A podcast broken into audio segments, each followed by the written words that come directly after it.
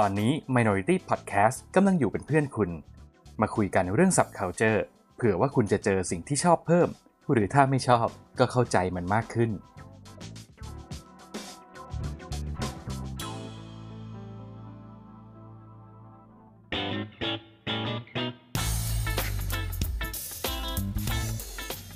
จาก MV How You Like That ของ Blackpink ไปจนถึงเหรียญกอก้อนของรายการช่องสองผี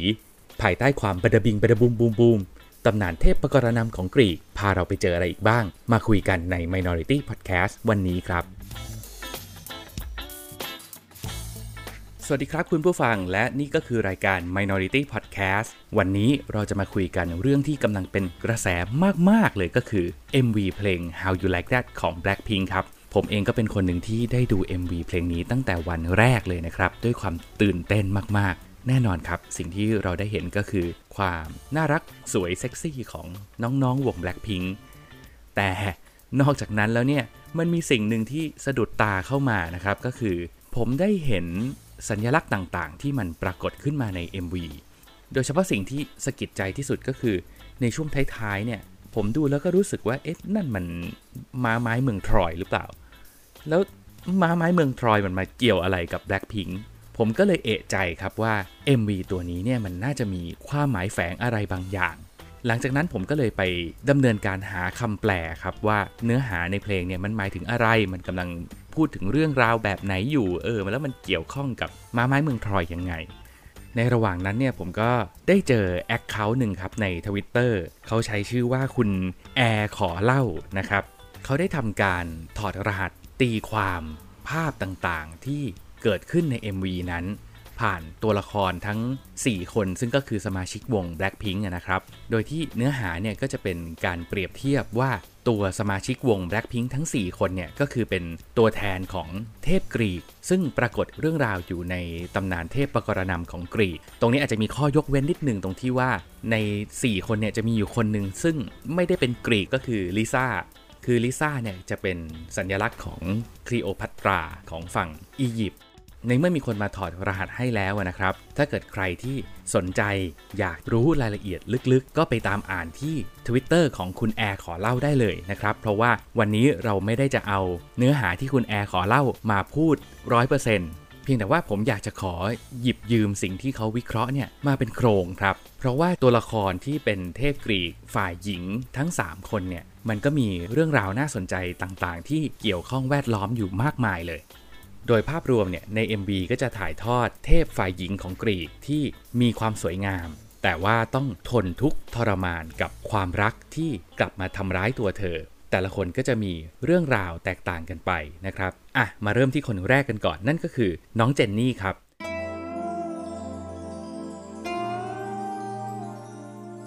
น้องเจนนี่เนี่ยเขาเป็นตัวแทนของเทพอัมฟิทริตี้ซึ่งก็คือเท่าแก่เนี้ยแห่งท้องทะเลครับ พูดง่ายๆก็คือ เป็นภรรยาของเทพโพไซดอนที่เป็นเจ้าแห่งท้องทะเลนั่นแหละ เพียงแต่ว่าการเป็นภรรยาของเขาเนี่ยมันไม่ได้เกิดขึ้นจากความยินยอมพร้อมใจครับ มันเกิดจากการที่โพไซดอนเนี่ยไปลักพาตัวน้องเขามา และลำพังแค่การต้องมาอยู่กับสามีที่ตัวเองไม่ได้ยินยอมพร้อมใจ ก็ถือว่าทนทุกข์ประมาณหนึ่งแล้วใช่ไหมครับ แต่สิ่งที่เกิดขึ้นตามมาก็คือความเจ้าชู้ของเฮียโพไซดอนเนี่ยแหละ ที่ทำให้แอมฟิไทรตีเนี่ยต้องมาปวดหัวกับสามีที่อยู่ไม่สุขและหาเรื่องเข้าบ้านตลอด จากเรื่องราวเนี้ยเราก็จะเห็นว่าตัวละครที่เราคุ้นหูคุ้นตากันเป็นอย่างดีก็คือเทพโพไซดอนใช่ไหมครับ หลายๆ คนก็คงจะรู้จักอยู่แล้วละว่าท่านเป็นเทพของท้องทะเลแล้วก็แหมชื่อก็ตั้งเด่นเป็นสง่าอยู่กลางถนนรัชดาเลย ทีนี้ตัวเทพโพไซดอนเองเนี่ย เป็นต้นทางของไอเดียอะไรอีกบ้าง อืม ถ้าเกิดเป็น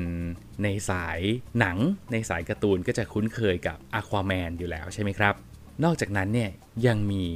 อาวุธประจำตัวของท่านครับ นั่นก็คือสามง่าม หรือว่าไทรเดนต์มีใครเคยเห็นอาวุธของท่านปรากฏอยู่ที่ไหนไหมครับ ตรงตัวเลยก็คือหมากฝรั่งไทรเดนต์เนี่ยแหละครับที่ตั้งชื่อตามอาวุธของเทพโพไซดอนเลย นอกจากนั้นเนี่ยก็ยังมีรถหรูอีกยี่ห้อหนึ่งครับ นั่นก็คือมาเซราติที่ใช้โลโก้เป็นสามง่ามของโพไซดอน การเลือกใช้โลโก้แบบนี้ก็คือเป็นการสื่อสารถึงความแข็งแกร่ง แล้วก็ความเป็นผู้นำแบบท่านโพไซดอนและนอกจากนั้นเนี่ยก็เป็นการ present ความเป็นรถสัญชาติอิตาลีของมาเซราติครับ เพราะว่าที่โบโลญญาปิอาซซาที่อิตาลีเนี่ยก็มี landmark สำคัญเป็นรูปปั้นของท่านเทพโพไซดอนที่ถือสามง่ามแบบนี้อยู่ด้วย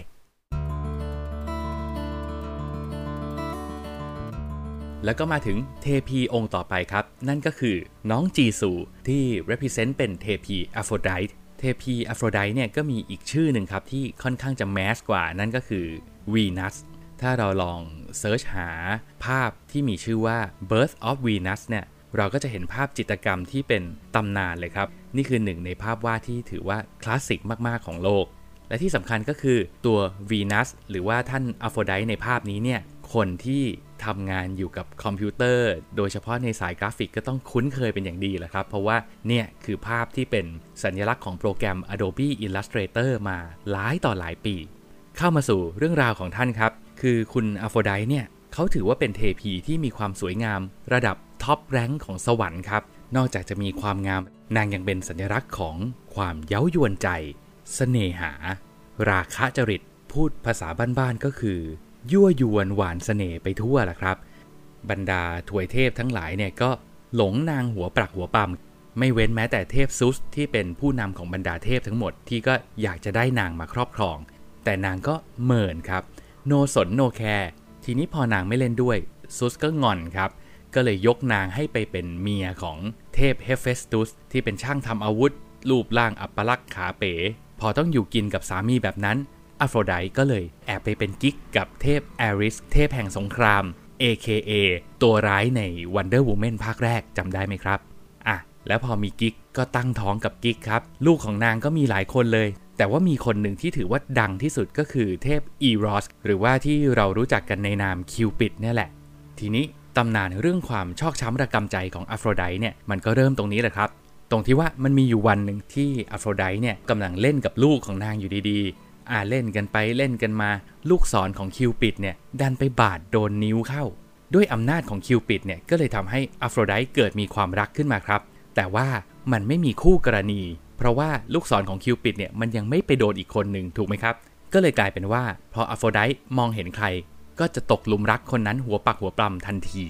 และคนที่เดินผ่านเข้ามาในซีนเนี่ยก็คือพ่อในพรานหนุ่มที่เป็นคนธรรมดาครับเขามีชื่อว่าอโดนิส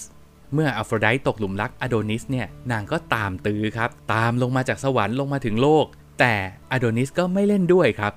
วันๆก็หมกมุ่นอยู่แต่กับการเข้าป่าล่าสัตว์ ไม่ได้สนใจอโฟโรไดเลย จนกระทั่งมันมีเหตุครับ ตรงที่ว่า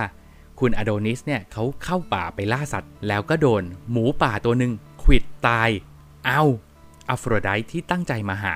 ดันมาเห็นเหตุการณ์นี้เข้าพอดี ก็เล่นใหญ่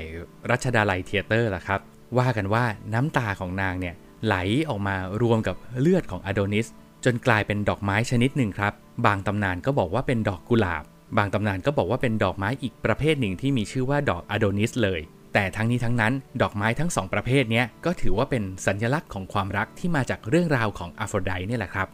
อืม ความเฟี้ยว ความแก่นเซี้ยวของอโฟรไดต์เนี่ยไม่ได้นำมาซึ่งความเจ็บช้ำน้ำใจของนางแค่คนเดียวนะครับ แต่ยังพาความซวยมาถึงน้องโรเซ่ด้วย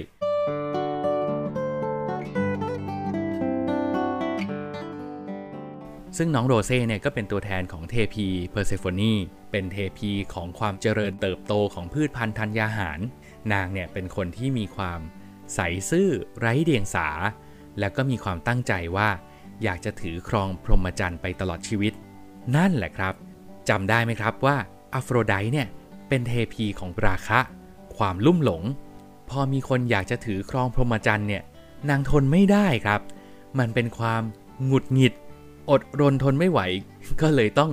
หาเรื่องให้กับเพอร์เซโฟนีซะหน่อยอโฟรไดท์เนี่ยก็เลยใช้ให้ลูกชายของนางก็คือคิวปิดเนี่ยแหละครับ ออกไปยิงลูกศรใส่ฮาเดส หนุ่มซึนผู้ปกครองผืนนรกอเวจีของเขาแล้วก็ไม่ได้คิดจะสนใจใคร แต่วันดีคืนดีก็มาโดนลูกศรของคิวปิดเข้าไป ก็เลยตึบครับ ตกหลุมรักเพอร์เซโฟนีขึ้นมาซะอย่างนั้น ฮาเดสก็เลยลักพาตัวเพอร์เซโฟนีกลับลงไปในนรกซะเลย แต่ในความทุกข์ทรมานแสนสาหัสนั้นก็ยังมีแสงสว่างอยู่บ้างนะครับ นั่นก็คือเทพซุสที่เป็นพ่อของเพอร์เซโฟนีเนี่ยก็เห็นใจลูกสาวตัวเองครับ ก็เลยใช้ให้ลูกชายอีกคน นั่นก็คือเฮอร์เมสเทพแห่งการสื่อสาร ไปช่วยพาเพอร์เซโฟนีกลับขึ้นมาจากนรก กลับมาหาคุณแม่ซึ่งก็คือเทพเดมีเธอร์ เทพีแห่งการเก็บเกี่ยว แต่ปัญหามันก็คือตอนที่เพอร์เซโฟนีอยู่ในนรกเนี่ยนางได้กินเม็ดทับทิมของนรกไปแล้ว มันก็เลยทำให้กลับขึ้นมาได้ไม่เท่าไหร่ ก็ต้องกลับลงไปอยู่ในนรกอีกกลายเป็นรูทีนครับ ที่ต้องไปไปมามานรกสวรรค์นรกสวรรค์อยู่อย่างนี้ และทุกครั้งที่นางได้กลับมาอยู่กับแม่ แม่ก็จะมีความสุขบันดาลให้พืชผลในโลกนี้ผลิบานเกิดเป็นที่มาของฤดูเก็บเกี่ยว พอนางต้องกลับลงไปในนรกอีกเนี่ยพืชผลก็จะหงอย คอตก ไม่มีอะไรที่เจริญเติบโตงอกงาม วัฏจักรของเพอร์เซโฟนีที่เป็นแบบนี้ก็เลยเป็นที่มาให้โลกของเราเกิดฤดูกาลต่างๆ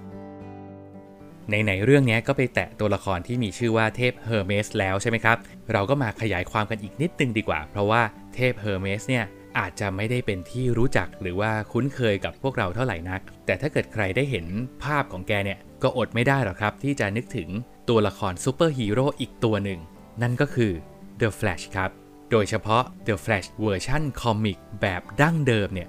เรียกได้ว่าถอดแบบมาจากเทพเฮอร์เมสเลย ทั้งหมวกแล้วก็รองเท้าที่มีปีกงอกออกมาเนี่ย เป๊ะ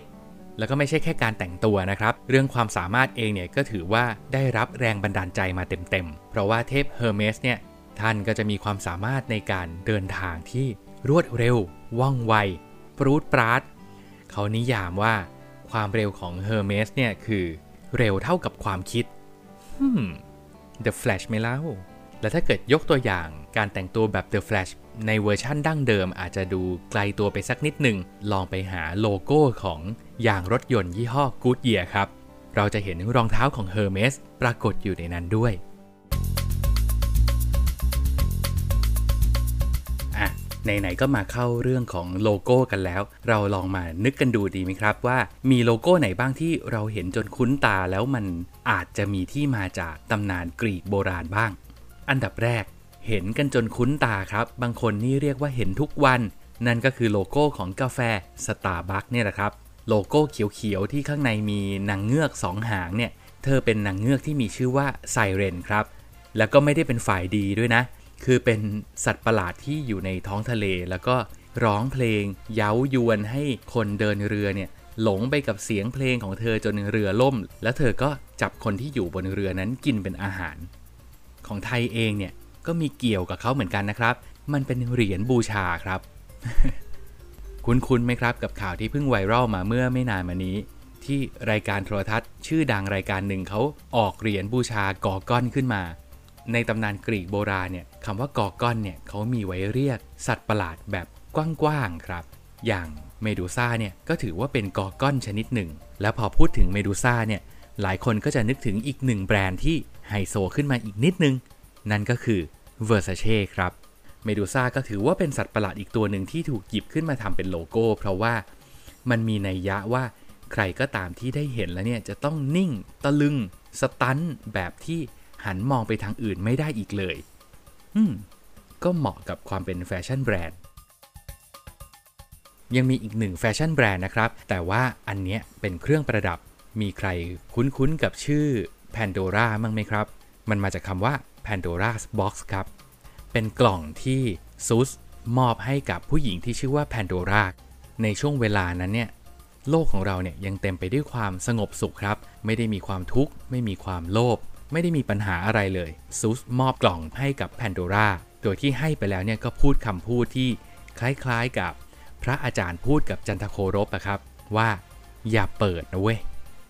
นั่นแหละครับ พอยิ่งบอกว่าอย่าเปิดเนี่ย มันก็ยิ่งกระตุ้นต่อมความอยากรู้อยากเห็นให้กับแพนโดราและยังไงครับแพนโดราก็เปิดสิครับ แล้วทันทีที่เปิดเนี่ย สิ่งชั่วร้ายต่างๆ ที่อยู่ในกล่องทั้งโรคระบาด ภัยธรรมชาติ ความกระหาย ความโลภ ความเห็นแก่ตัวของมนุษย์ ก็ทะลักทลายออกมาเต็มโลกไปหมด จนโลกของเราประสบปัญหาอย่างทุกวันนี้นั่นแหละครับ แล้วพอสิ่งชั่วร้ายพวกนั้นทะลักออกมาจากกล่อง น้องแพนโดราก็ตกใจรีบปิดกล่องครับทำให้มีของหลงเหลืออยู่ในกล่องอีกหนึ่งอย่างที่ออกมาไม่ทัน สิ่งนั้นก็คือความหวังครับ ก็เลยทำให้ในกล่องแพนโดราเนี่ยยังมีความหวังของมวลมนุษย์ซ่อนอยู่ในนั้น อืม และยังมีโลโก้ไหนอีก ผมว่าอันเนี้ยน่าจะ mass ที่สุดละ นั่นก็คือโลโก้ไนกี้ครับ ตัว swoosh ที่เป็นโลโก้ของไนกี้เนี่ย หลายคนอาจจะมองว่าเป็นเครื่องหมายติ๊กถูกเฉยๆใช่ไหมครับ แต่ว่าจริง ๆ แล้วเนี่ยมันเป็นรูปปีกครับ เป็นปีกของเทพเจ้าไนกี้ เป็นสัญลักษณ์ของชัยชนะ ซึ่งก็สอดคล้องกับความเป็น sportswear เป็นเครื่องกีฬาของไนกี้อยู่แล้ว และที่สำคัญปีกของไนกี้เนี่ยก็เป็นอีกหนึ่งสัญลักษณ์ที่ปรากฏอยู่ใน MV เพลง How You Like That ของ Blackpink บ่อยๆ เลยนะครับ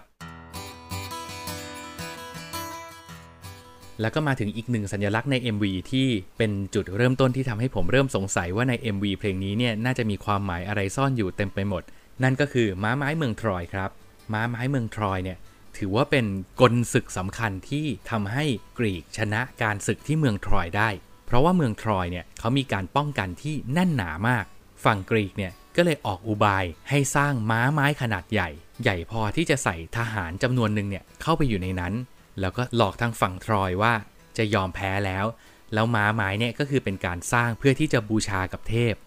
พอปล่อยข่าวลวงไปแบบนั้น ฝั่งกรีกก็แซงทำเป็นถอยทัพออกไปครับ ฝั่งทรอยพอเห็นว่าศัตรูถอยทัพไปแล้ว ก็เลยขนม้าไม้นั้นกลับเข้าไปในเมือง แล้วก็ฉลองชัยชนะกันยกใหญ่ พอทุกคนในเมืองทรอยเริ่ม เฉลิมฉลองดื่มกันเมาไม้สนุกสนาน คืนนั้นน่ะทหารที่ซ่อนตัวอยู่ในม้าไม้เมืองทรอย ก็ออกมาแอบเปิดประตูเมือง ให้ทหารฝั่งกรีกที่ซุ่มอยู่เดินทางเข้ามาในเมืองได้แบบสบายๆ ซึ่งกลยุทธ์ม้าไม้เมืองทรอยเนี่ยก็เป็นต้นแบบของการก่อจรยุทธ์ การก่อการร้ายที่เกิดขึ้นจริงหลาย ๆ ครั้งในประวัติศาสตร์โลกเลยนะครับ แล้วก็ไม่ใช่แค่ในทางทหารนะ เพราะว่าม้าไม้เนี่ยมันมีชื่อว่าโทรจันครับ คุ้นๆไหมครับ ซึ่งในเวลาต่อมาคำว่าโทรจันเนี่ยก็ถูกเอาไปใช้ในฐานะที่เป็นมัลแวร์ เป็นไวรัสคอมพิวเตอร์ด้วย โอเคครับ ที่เล่าให้ฟังมาทั้งหมดเนี่ย ก็ไม่ใช่แค่เพื่อความสนุกสนานเป็นตำนานให้ฟังไปเพลินๆนะครับ แต่ว่าจากการที่ผมได้ไปศึกษามาเนี่ย มันก็ทำให้เราได้เห็นครับว่าทั้งหมดเนี่ยมันคือพลังอำนาจของเรื่องเล่าครับ เรื่องเล่าที่ดีเนี่ยมันมีศักยภาพ มีความสามารถที่จะนำไปต่อยอด สร้างมูลค่าให้สิ่งต่างๆ ได้อีกมากมายเลย ยกตัวอย่างง่าย ๆ ให้ร่วมสมัยหน่อยก็ อย่าง แฮร์รี่พอตเตอร์เป็นไงครับ เริ่มจากวรรณกรรมเยาวชน 1 ชุด แต่มันถูกขยายความออกไปเป็นแฟรนไชส์ภาพยนตร์ขนาดใหญ่ กลายเป็นสถานที่ท่องเที่ยว กลายเป็นสวนสนุก สินค้ามากมาย พอคิดได้แบบเนี้ยมันก็ทำให้ผมเริ่มกลับมามองครับว่า อืม แล้วในประเทศเราล่ะ เรามีต้นทุนทางความคิดอะไรแบบนี้บ้างหรือเปล่า และผมก็พบครับว่า เมืองไทยของเราเนี่ยยังมีเรื่องเล่าดีๆ ที่เป็นวัตถุดิบชั้นดีอีกเพียบเลย ยกตัวอย่างเร็วๆเนี่ยก็มีพระภัยมณี ไกรทอง หรือขุนช้างขุนแผนเนี่ยจริงๆแล้วทุกเรื่องเล่าทุกตำนาน มันสามารถถูกเอามาต่อยอด สร้างเสริมเติมแต่งให้มันมีชีวิตชีวาทำให้เกิดโอกาสทางธุรกิจได้อีกมากมายเลยนะครับ แต่ทำไมโอกาสแบบนี้มันไม่เกิดขึ้นในบ้านเราล่ะอืมเรื่องนี้ก็น่าคิดนะครับ ผมว่าส่วนหนึ่งเนี่ยมันเป็นเพราะว่าคนไทยเราเนี่ยมักจะเชื่อมโยงเอาเรื่องของตำนาน เรื่องเล่าแบบเนี้ยไปเป็นสิ่งศักดิ์สิทธิ์ซะหมด แล้วพอกลายเป็นสิ่งศักดิ์สิทธิ์ไปซะแล้ว มันจะคิดต่อยอดจะทำอะไรต่อจากนั้น มันก็ขยับตัวยากแล้วล่ะครับ แม้ว่ามันจะไม่ได้แย่หรือทำให้คนงมงายไปซะหมด แต่มันก็ถือว่าเป็นการตีกรอบให้วัตถุดิบเหล่านี้ไม่ได้ถูกใช้งานอย่างเต็มที่เท่าที่มันมีศักยภาพที่จะเป็นไปได้ ทิ้งไว้ให้คิดแค่นี้ดีกว่าครับ วันนี้สมควรแก่เวลาแล้ว ผมไปแล้วดีกว่า ขอบคุณที่ติดตามฟังกันมาถึงตรงนี้นะครับ ฝากติดตามทุกรายการของ Minority Podcast ด้วย ถนัดทางไหนตามกันไว้ทางนั้นนะครับ วันนี้ผมไปก่อนแล้วครับ สวัสดีครับ